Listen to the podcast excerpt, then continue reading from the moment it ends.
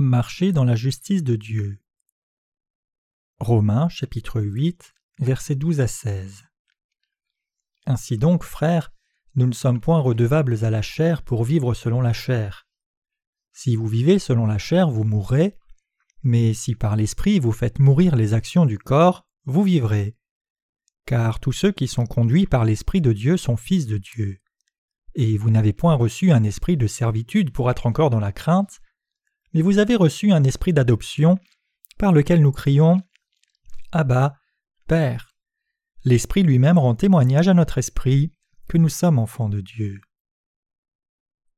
L'apôtre Paul, en tant qu'homme qui a reçu le salut de Dieu, dit que les croyants nés de nouveau ne devraient pas vivre selon la chair, mais selon l'Esprit. En particulier, Paul dit que si nous qui avons la justice de Dieu vivons selon la chair, nous mourrons, mais si nous vivons par l'Esprit, nous vivrons. Nous devons ainsi croire cette vérité. Alors, selon quoi ceux qui croient dans la justice de Dieu doivent-ils vivre? Doivent-ils vivre selon la justice de Dieu ou selon les désirs de la chair? Ils doivent savoir ce qui est bon et discipliner leur corps pour se dévouer aux œuvres justes de Dieu. L'obligation inévitable. Paul soutient que nous avons une obligation de vivre selon l'Esprit et non selon notre nature pécheresse, parce que nous les chrétiens avons été sauvés de la colère de Dieu et avons été conduits dans sa justice. Avant de connaître la justice de Dieu et d'y croire, nous ne pouvions vivre selon l'Esprit. Mais maintenant que nous connaissons et croyons la justice de Dieu, nous pouvons dévouer nos cœurs, nos talents, nos corps et notre temps à ses œuvres justes nous devons être utilisés comme des outils pour prêcher la justice de Dieu et accomplir ses œuvres justes. Vivre selon la chair. Si vous êtes en Christ et vivez par notre nature pécheresse et non par l'Esprit, la Bible affirme que vous périrez comme des mécréants. C'est parce que, bien que vous soyez un chrétien né de nouveau, vous ne vivez pas en fait selon la justice de Dieu. Si vous voulez être un vrai chrétien, vous ne devez plus vivre par la chair, mais par la justice de Dieu, et vous êtes destiné à servir sa justice parce que vous y croyez. Si vous vivez seulement selon la chair malgré cela, votre esprit mourra. Pourtant, si vous vivez selon la justice de Dieu, vous vivrez en paix pour toujours. Les enfants de Dieu. Car tous ceux qui sont conduits par l'Esprit de Dieu sont fils de Dieu, Romains 8, verset 14. Ceux qui croient dans la justice de Dieu ont reçu le Saint-Esprit comme cadeau, et le Saint-Esprit les conduit. Ceux-ci sont les fils de Dieu. Les fils de Dieu ont le Saint-Esprit qui habite en eux.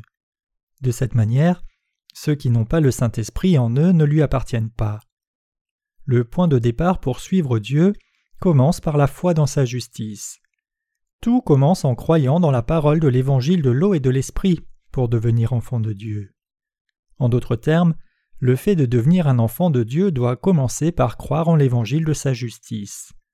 Cela signifie que vous devenez un membre de la famille de Dieu en croyant dans sa justice et au fait que Dieu ait donné sa justice pour vous sauver de vos péchés.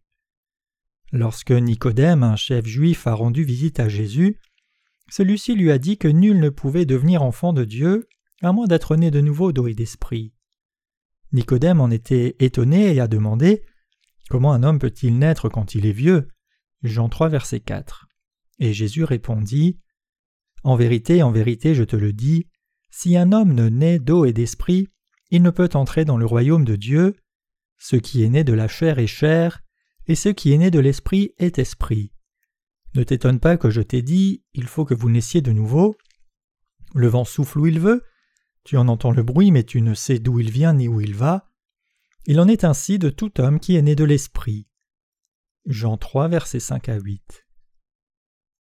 Jésus dit qu'une personne qui n'est pas née d'eau et d'esprit ne peut comprendre la signification de la nouvelle naissance. La foi au baptême de Jésus, qu'il a reçu de Jean-Baptiste, et au sang qu'il a versé sur la croix, permet à ceux qui croient en son acte vertueux de recevoir la justice de Dieu. Ceux qui croient dans la parole de l'Évangile peuvent recevoir le Saint-Esprit comme cadeau. Un individu peut obtenir la justice de Dieu en croyant dans l'Évangile de l'eau et de l'Esprit. Quiconque accepte la justice de Dieu peut devenir un enfant de Dieu.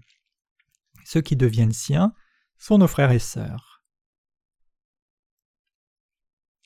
L'Esprit est témoin du fait que nous sommes enfants de Dieu. Et vous n'avez point reçu un esprit de servitude pour être encore dans la crainte, mais vous avez reçu un esprit d'adoption par lequel nous crions Abba, Père. L'Esprit lui-même rend témoignage à notre esprit que nous sommes enfants de Dieu. Romains chapitre 8 versets 15 et 16. Il n'y a que deux manières dont nous pouvons être témoins du fait que nous sommes enfants de Dieu. Premièrement, la justice de Dieu qui est révélée dans l'évangile de l'eau et de l'esprit a fait de nous ses enfants. Et deuxièmement, le Saint-Esprit vient en nous. Le Saint-Esprit œuvre dans l'évangile de l'eau et de l'esprit. Dieu a prévu toutes ces choses. Avoir foi en l'évangile de l'eau et de l'esprit, c'est avoir un témoin en nous-mêmes qui dit que nous sommes devenus enfants de Dieu. Ceux qui sont devenus enfants de Dieu en connaissant et croyant la justice de Dieu ont le droit de prier Dieu en lui disant Abba, c'est-à-dire notre Père. Essayons de réfléchir rationnellement. Comment celui qui a du péché dans son cœur pourrait-il appeler Dieu son Père? Dieu le Père n'a jamais pris un pécheur pour fils, et un pécheur n'a jamais servi Dieu comme Père. Vous devez regarder à l'intérieur de vous-même et voir si, par hasard, vous vous méprenez de la sorte. Ceux qui sont témoins du fait de devenir enfants de Dieu par le Saint-Esprit sont ceux qui croient dans la justice de Dieu. Nous devons réfléchir profondément à la justice de Dieu.